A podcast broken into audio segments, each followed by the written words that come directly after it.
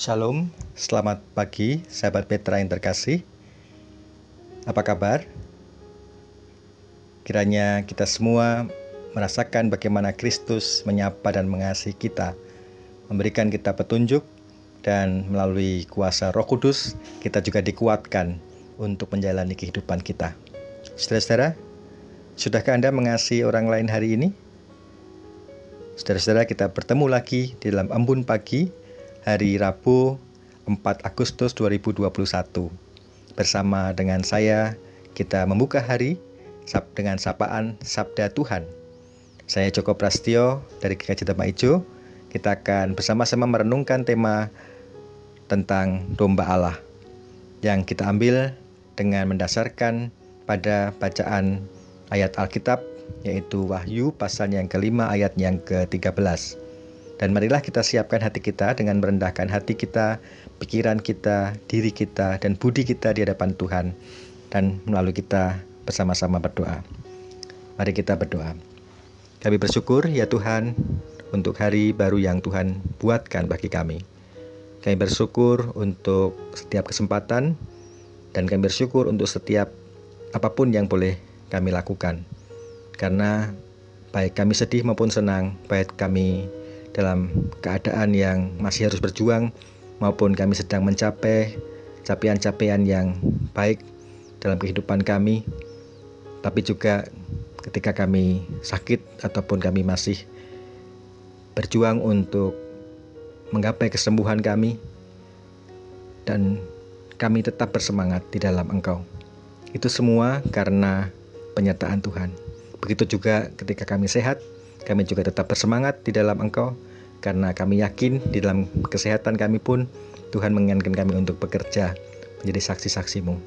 Oleh karena itu ya Tuhan, kami mohon penyertaan-Mu di dalam kami membuka hari dengan kesaksian firman-Mu. Kami mohon penyertaan Tuhan, kiranya Tuhan berkenan menolong kami dalam kami mendengarkan kesaksian firman-Mu. Roh Kudus membuka mata hati kami untuk kami mengerti apa yang Tuhan maksudkan.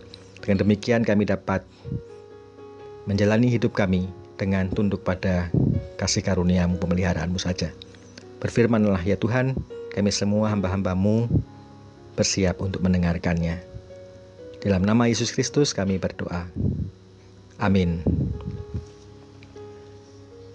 Saudara-saudara, sahabat Petra sekalian, kita mendengarkan kesaksian firman Tuhan yang diambilkan dari kitab Wahyu pasal yang kelima ayat yang ke-13.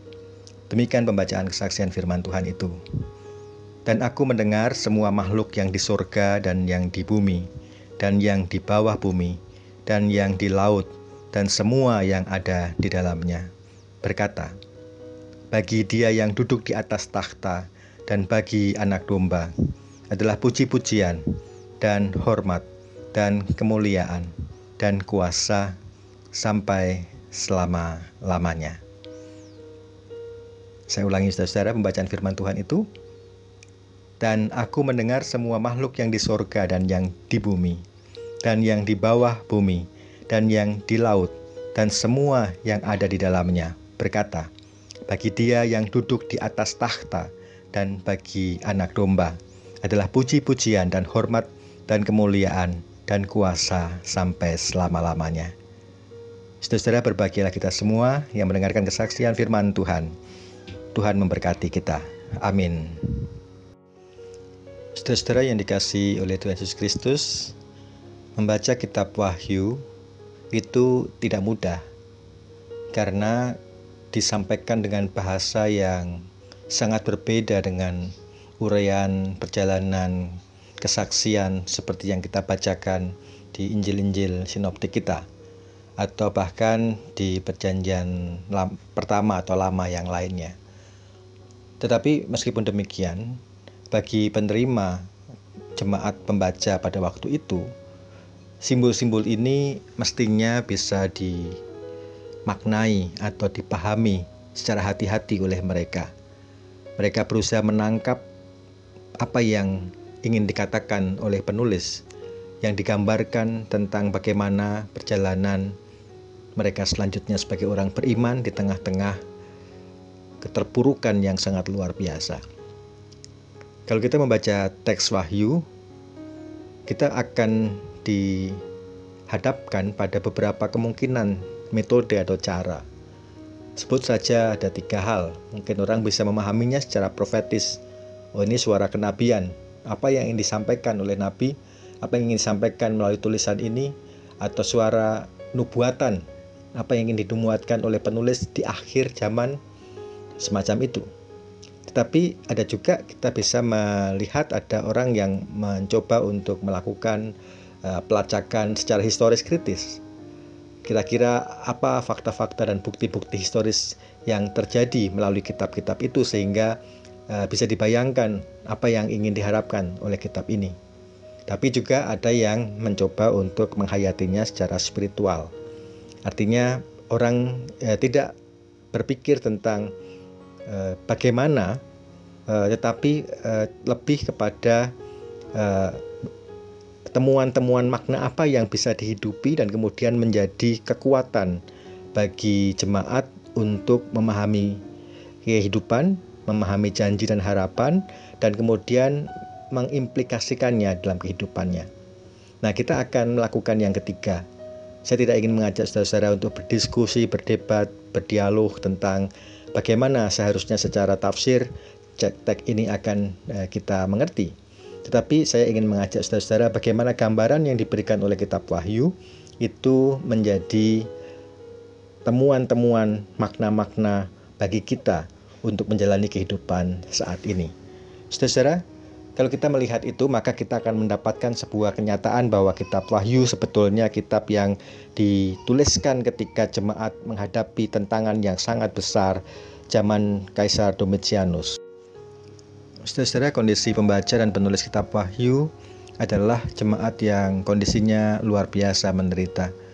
Karena setelah orang-orang Romawi mengangkat kaisar sebagai dewa yang sudah dimulai di abad pertama atau akhir abad sebelum uh, Yesus uh, lahir uh, sebagai dewa, maka situasinya menjadi uh, sulit dan mencekam di mana orang yang tidak menyembah kaisar atau tidak menghormati kaisar akan dianggap membahayakan bagi negara dan dianggap melecehkan kaisar.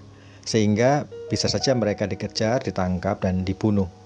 Terutama kalau nanti kita melihat kekejaman itu sangat memuncak dan terkenal pada tahun 64 di mana Nero berkuasa selanjutnya dilanjutkan oleh Kaisar Domitianus tahun 80 sampai 90-an di mana banyak sekali pengejaran-pengejaran. Dan pada kondisi penderitaan inilah, saudara-saudara, orang Kristen pada masa itu dikambing hitamkan juga. Bahkan oleh Nero dikambing hitamkan ketika dia membakar kota. Dan orang Kristen dianggap juga kafir, dimusuhi oleh orang-orang yang hidup dalam ritual keagamaan yang berbeda pada waktu itu. Jemaat penerima kitab Wahyu nampaknya kemudian mengidentifikasikan dirinya dengan pengikut domba Allah yang dikorbankan dan diserahkan untuk dibantai, menyerahkan dirinya untuk disembelih. Dan itulah disebut sebagai domba Allah yang benar dan yang berhak menerima dan mendapatkan kepercayaan untuk membuka gulungan-gulungan kitab itu. Saudara-saudara, domba Allah yang terkalahkan menunjukkan pada peristiwa Yesus yang disalibkan mati adalah domba Allah yang justru akan dipuji dan dimuliakan pada akhirnya. Di tengah-tengah keterpurukan dan kehancuran mereka, umat-umat yang percaya pada Kristus, mereka memiliki keyakinan bahwa iman kepada kebenaran Kristus adalah iman yang membawa kepada kemuliaan. Artinya, yang mestinya tentu harus diikuti dengan jalan menderita, karena domba Allah itu sendiri adalah domba yang merelakan dirinya untuk menderita. Bukan dipahami sebagai sesuatu yang menang atau pimpinan yang selalu menang sehingga diunggulkan dan berhak atas uh, apa atas uh, kuasa dan kemuliaan. Ini bertentangan sekali dengan konteks uh, pemahaman kemenangan dalam kaisar Romawi. Siapa yang kuat, siapa yang menang, dialah yang dimuliakan. Tapi uh, kitab Wahyu menunjukkan sebaliknya. Justru domba Allah yang memberikan dirinya disembelih dan memberikan dirinya menderita itu justru menjadi orang yang berhak untuk menerima kuasa dan kemuliaan itu. Mereka menganggap bahwa sebagai umat dari domba itu, maka kita juga atau mereka juga harus mengikuti jalan menderita untuk juga mendapatkan hasil sebagai pelaku-pelaku kebenaran yang diidealkan dan ditunjukkan, diteladankan oleh Sang Domba Allah itu sendiri. Dalam pengharapan eskatologis mereka, umat menyadari bahwa penderitaan tidak bisa dihindari, penderitaan harus dijalani. Penderitaan ada jalan untuk menuju kelayakan terhadap bagaimana kebenaran itu uh, membela dirinya.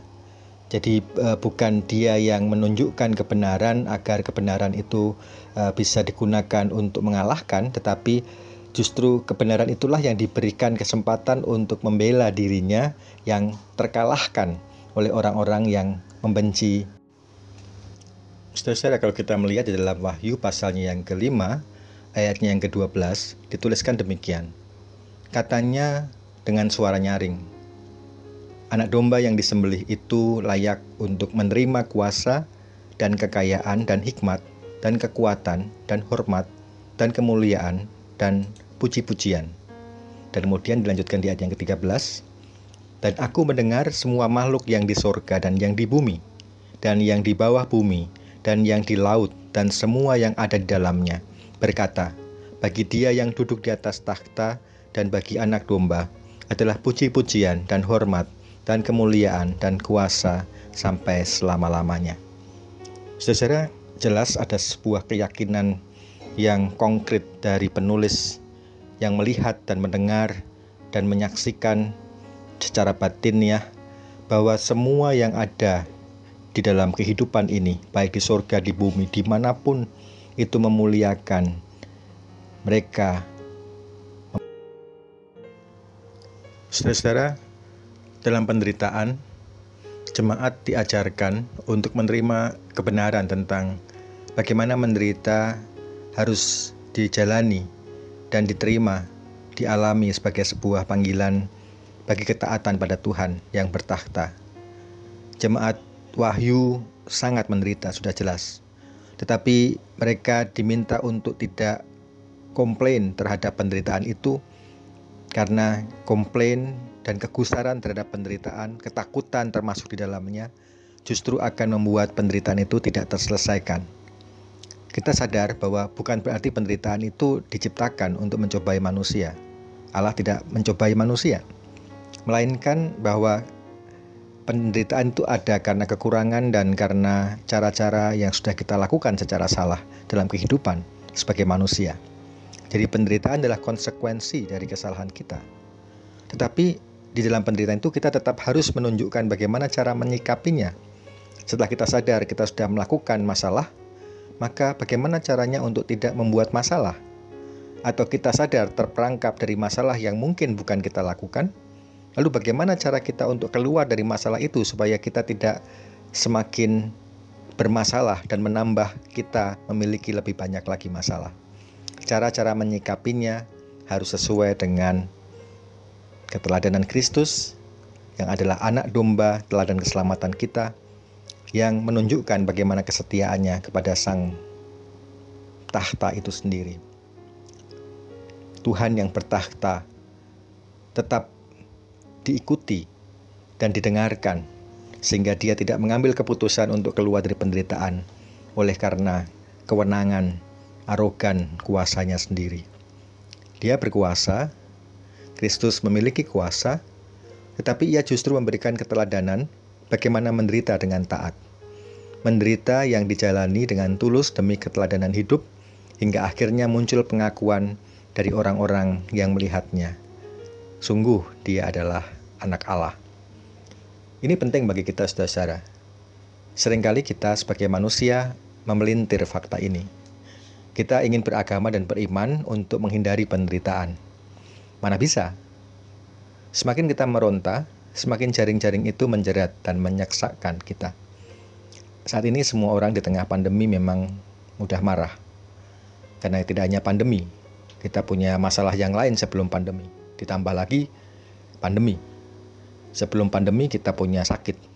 Sebelum pandemi kita punya hutang-hutang. Sebelum pandemi kita punya bahkan musuh dan mungkin orang yang memusuhi kita. Sebelum pandemi kita memiliki penghasilan yang pas-pasan, apalagi pandemi. Secara semakin menderitalah kita di saat ini. Semua orang mengalami itu. Semuanya mengalami itu. Tidak mau lama-lama kita semuanya berada dalam pandemi. Kita ingin secepat mungkin kita keluar. Orang maunya cepat-cepat selesai dan pulih dari masalah secara instan. Kita pengen langsung sehat, kita pengen langsung melakukan aktivitas seperti semula. Mana mungkin bisa kembali baik kalau kita tidak memperbaiki dan tidak menahan diri dan tidak pernah mau belajar dari apa yang sedang terjadi. Secara domba Allah yang menderita itu menunjukkan bahwa penderitaan memang harus dikalahkan. Tetapi bukan dengan caranya sendiri, melainkan dengan cara Tuhan. Itulah yang membuat domba Allah itu yang menarik dari ayat kita, bacaan kita adalah sangat jelas ditunjukkan bagaimana kelayakan anak domba itu atau domba Allah itu justru terletak pada penderitaan yang harus ditanggungnya. Ialah satu-satunya yang disembelih. Dikatakan demikian. Dialah satu-satunya yang menyerahkan dirinya untuk dibantai oleh penderitaan yang luar biasa yaitu salib yang bukan karena kesalahannya. Sehingga penderitaan ini bukan ujian untuk manusia yang oke-oke saja, seolah-olah tidak pernah bersalah. Bukan, manusia bersalah, dia berhak dan bahkan dia sudah sewajarnya untuk menerima penderitaan itu. Oleh karena itu, marilah kita menyelesaikan penderitaan kita sekarang dengan cara seperti yang ditunjukkan oleh domba Allah itu. Saudara dalam kehidupan iman kita di keseharian. Jujur, kalau kita mau mengakui, juru selamat itu sering kali kita pahami sebagai sosok yang membebaskan kita dari beban, dari penderitaan, dari kuk, dari dosa, dari hukuman, dan begitu kita percaya kepada Yesus, maka semuanya akan beres, semuanya akan hilang dan kita nggak perlu lagi menanggung apa yang seharusnya kita tanggung sebagai beban kita. Apakah demikian? Ya, kalau kita mau mempercayai begitu, tidak ada masalah. Karena teks-teks Alkitab juga mengatakan banyak yang demikian. Bahwa ketika kita sudah mengiyakan, menerima, mengimani apa yang ditawarkan Allah keselamatan yang ditunjukkan oleh Yesus Kristus maka dia menjadi pengantara kita dia menjadi penyelamat yang menunjukkan bagaimana kasih karunia itu sudah diberikan kepada kita dan kalau Allah menyelamatkan itu sifatnya total dan kalau Allah sendiri yang menyelamatkan kita melalui kasih karunia yang ditunjukkan oleh Yesus itu maka sifatnya adalah komprehensif tidak ada yang tertinggal tidak ada yang eh, apa tersisakan sehingga masih ada kotoran-kotoran sedikit tidak demikian. Semuanya pasti total. Saya juga mengamini hal itu. Jadi ketika sudah mengamini keselamatan dari Allah, maka kita merasa bahwa semuanya sudah dibereskan. Benar. Tetapi iman itu kan diimani oleh orang yang masih ada di dunia. Imanmu mengajarkan keselamatan dalam arti total tadi, tetapi badanmu, badan kita itu masih berinteraksi dengan dunia ini, dengan penderitaan ini. Sehingga juru selamat, Yesus tidak hanya mengabarkan tentang kasih karunia keselamatan Allah, tapi Yesus mengajarkan juga, menunjukkan juga bagaimana hidup di dalam kasih karunia itu di tengah-tengah kehidupan yang real, yang masih ada banyak penderitaan ini. Oleh karena itu, saudara-saudara, dua hal ini harus selalu kita kita hubungkan. Di satu sisi kita percaya kita diselamatkan, tapi juru selamat itu juga mengajarkan kita tentang bagaimana kita menjalani jalan selamat itu. Barang siapa yang tidak melalui aku, ia tidak akan sampai kepada Bapa. Melalui itu tidak hanya mengakui, melalui itu artinya mengikuti dan menjalani apa yang dijalani oleh aku tadi oleh Yesus. Nah, domba Allah itu mengajarkan kita bagaimana kita berjalan di jalan penderitaan dengan cara Tuhan. Budaya kita sebetulnya juga sudah mengenal itu, saudara-saudara. Dalam budaya Jawa misalnya, kalau kita hidup di Jogja ini, kita akan melihat selalu dalam orang yang menghadapi penderitaan itu selalu diingatkan akan empat hal. Ini ini sebuah apa ya, sebuah kata yang yang selalu terkait satu dengan yang lain. Yang satu, bagaimana kita menghadapi hidup ini. Satu, sabar. Yang kedua, sareh. Yang ketiga, sumeh. Dan yang keempat, itu sumeleh. Nah mungkin saudara ada yang tahu lebih Pak, nggak hanya empat ya silakan. Tapi saya uh, hanya akan menggunakan empat hal itu. Sabar, sareh, sumeh, dan sumeleh. Apa artinya itu? Sabar ya sabar. Sabar itu terkait dengan waktu. Kita menunggu dan kita tahu bahwa waktunya itu tidak boleh dipercepat atau diperlambat. Selalu ada waktu yang tepat. Makanya kita harus berusaha, tetapi berusaha itu dengan tidak terburu-buru karena kalau terburu-buru dalam kondisi yang sulit itu justru akan menjadi apa? Uh, ada abai, ada sesuatu yang teledor dilakukan. Maka orang yang sabar adalah orang yang diminta untuk menjalani kehidupan ini dengan hati-hati tetapi juga menyadari bahwa waktunya itu tidak bisa di, diburu-buru ya. It always uh, takes time ya. Uh, itu itu selalu uh, apa uh, uh, selalu punya waktu untuk melakukan. Ya, selalu ada waktu yang harus dikerjakan, yang harus ditunggu. Yang kedua, saudara-saudara, adalah sareh Sarah itu sabar juga, tetapi Sarah itu lebih menahan diri. Orang ya mungkin kalau saya salah berbahasa mungkin saya bisa dikoreksi ya. Tapi uh, saya membayangkan orang yang Sarah itu orang yang tidak gerusa-gerusu, orang yang memahami, berusaha sudah mengerti, dia menahan dirinya dan dia bisa mengelola batinnya, jiwanya untuk menghadapi segala sesuatu, tidak mudah terprovokasi.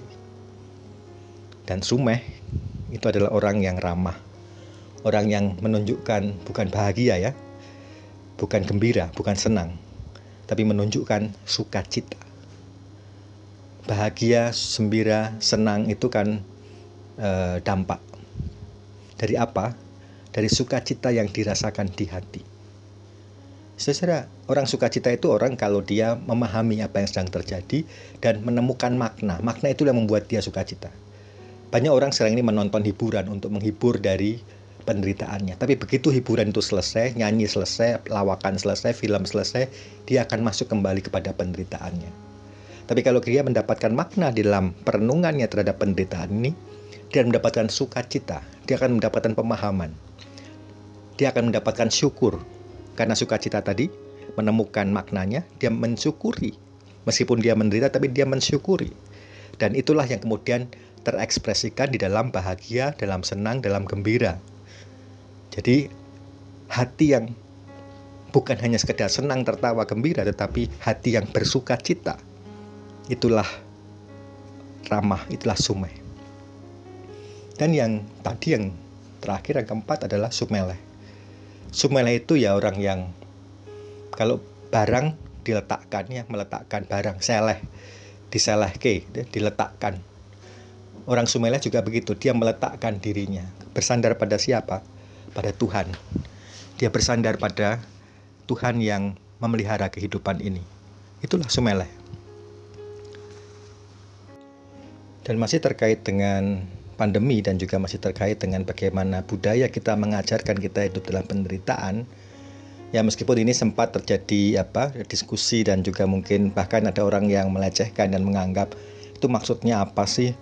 Masuk di awal-awal pandemi malah kita nggak mikir tentang uh, metode kesehatannya atau metode yang rasional malah kok ada isu yang woro-woro katanya suruh masak sayur lodeh tujuh rupa tujuh sayuran apakah sayur lodeh tujuh jenis sayuran itu bisa mengatasi pandemi? Nah sebenarnya menurut saya ini salah. Ini bukan masalah bagaimana sayuran itu secara mistis bisa meng, mengubah pandemi menjadi ya, baik lagi. Tidak tetapi dalam sayuran itu kalau kita melihat tujuh rupa kenapa tujuh rupa?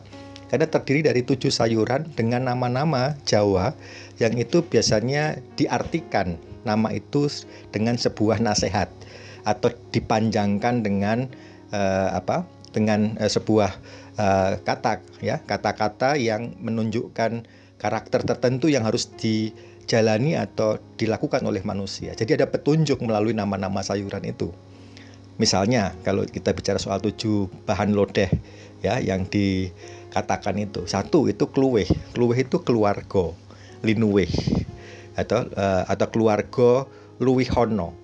Jadi artinya uh, fokusnya bukan pada yang lain, fokusnya pada keluarga sekarang ini. Sudahlah kita mendengarkan nasihat keluarga, kita memperhatikan kebutuhan keluarga, kita fokus kepada konsolidasi keluarga. Begitu, nggak usah ke mana-mana dulu, ngurusi kita keluarga masing-masing. Keluweh itu. Yang kedua itu cangkleor. Ini saya juga baca ya. Saya saya tertarik kemudian saya mencari uh, apa sumber-sumber. Ada banyak sumber di internet sudah bisa bisa lihat itu atau uh, sudah menanyakan pada uh, sesepuh-sesepuh kita. Mereka juga mengatakan hal yang sama.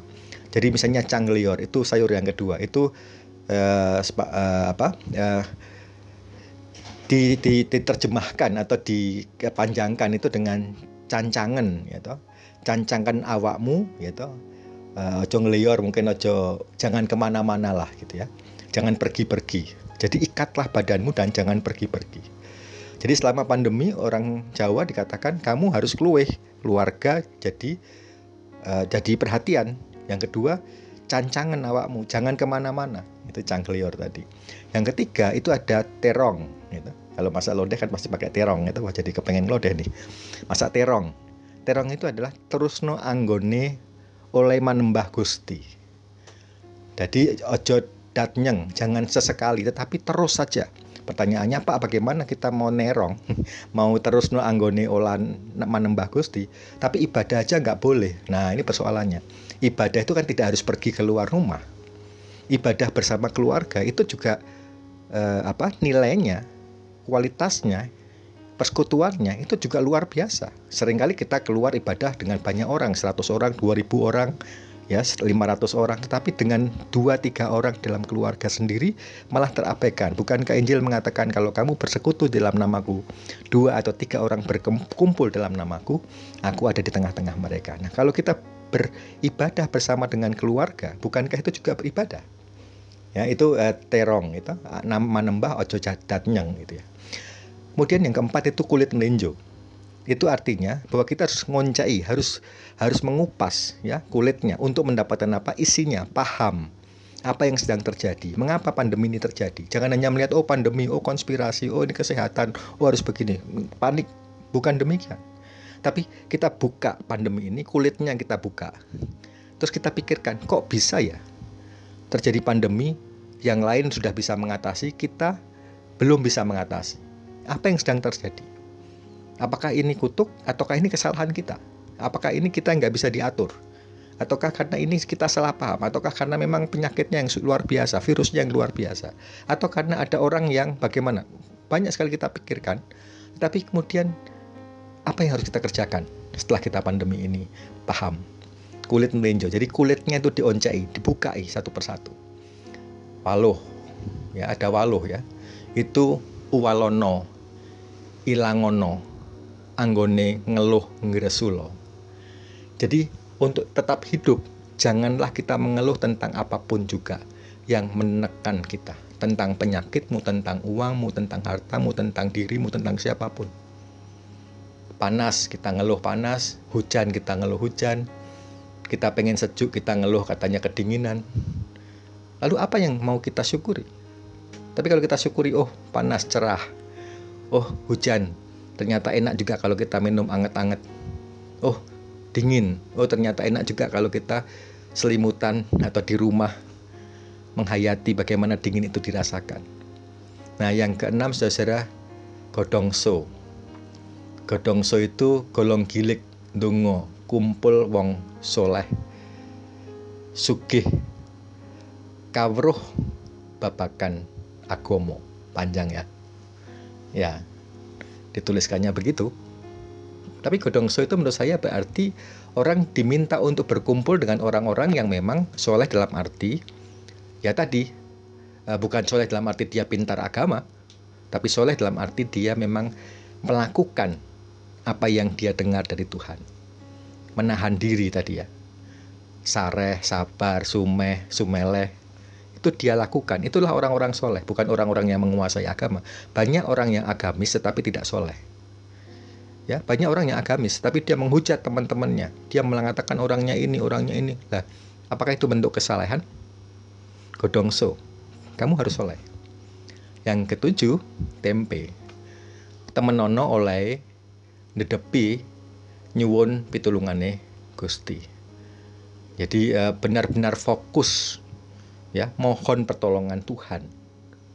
Kalau kita lihat di dalam uh, tujuh ini tadi saudara-saudara mulai dari kluwe, cangkleyor, terong, kulit melinjo, waloh, godongso dan tempe. Ya. Nyuwun pitulungan Gusti itu benar-benar ditemani gitu. Maka kita akan mendapatkan beberapa hal yang menarik yaitu menahan diri, konsolidasi pada keluarga, tidak keluar-keluar ya. Tetapi juga menembah dan juga melakukan apa yang Tuhan tunjukkan, mendengar, dengar-dengaran secara batin. Dengan ngoncei ya, dengan cara berefleksi. Apa toh yang terjadi, memahami apa yang sedang terjadi. Nah, kalau kita begitu tanpa mengeluh, ya, ya kita mantep dengan itu, maka saya yakin kita punya bisa melakukan tindakan-tindakan yang menggunakan daya kita dengan perkenan Tuhan tentunya untuk keluar dan mengatasi pandemi ini. Cara itu saya tidak mempertentangkan antara Injil, antara Wahyu, kitab Wahyu dengan budaya. Karena di dalam budaya juga Tuhan juga hadir. Ya, ketika Tuhan menghadiri, menginspirasi penulis Wahyu untuk menuliskan kitab ini, maka Tuhan juga hadir dalam budaya kita untuk menginspirasi budaya kita juga untuk mengenal suaranya sesuatu yang baik bisa kita relasikan dan sama-sama mengajarkan bagaimana di dalam penderitaan kita harus betul-betul mengutamakan Tuhan, menahan diri kita dan menggunakan cara-cara Tuhan, menyelesaikannya dengan cara Tuhan supaya masalah kita tidak menjadi lebih besar. Dan jangan mengeluh, jangan mengumpat, jangan menyalahkan siapa pun, tapi fokuslah pada perbaikan dirimu. Maka engkau akan layak seperti anak domba itu dalam kehidupan ini. Tuhan memberkati saudara. Amin. Saudara-saudara, mari kita bersama-sama berdoa. Terima kasih Tuhan untuk renungan yang boleh kami lakukan bersama-sama. Engkau menyertai kami untuk berefleksi terus-menerus memperbaiki diri kami supaya kami menjadi orang-orang yang belajar di tengah penderitaan ini.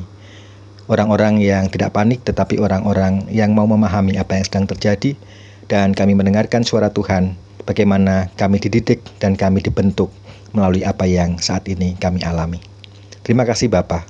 Berkatilah saudara kami yang saat ini sedang dalam proses recovery, dalam proses perawatan di rumah sakit, termasuk mereka yang membutuhkan penanganan serius di intensif, eh, gawat darurat ataupun di mana pun yang saat ini sedang mereka eh, tempuh. Tuhan berkatilah mereka dengan kuasamu. Berilah mereka mujizatmu, jamahlah mereka dengan kuasamu, sembuhkanlah mereka, dan berilah mereka kesempatan ya Tuhan untuk kembali menjalani hidup bersama dengan keluarganya dan berkarya untuk kemuliaan namamu. Tolonglah mereka. Terima kasih Tuhan, berkatilah juga dokter, perawat, keluarga, agar mereka senantiasa juga menjadi alat Tuhan dan Tuhan lindungi dengan sejahtera, dengan sehat, dan dengan sentosa. Terima kasih Bapak. Kami serahkan perjalanan hidup kami sepanjang hari ini ke dalam tangan kuasamu. Dalam nama Tuhan kami Yesus Kristus kami berdoa. Amin. Demikian sahabat Petra yang terkasih dalam Kristus, embun pagi hari ini, Rabu 4 Agustus 2021. Kiranya sabda Tuhan memberikan hikmat, kekuatan, dan penghiburan bagi kita semua melewati sepanjang hari. Saya, Pendeta Joko Prastio dari GKJ Tema Ijo, PPK UKDW, mohon diri dan mohon maaf bila ada kata yang kurang berkenan. Sahabat Petra, selamat mengasihi orang lain hari ini. Tuhan Yesus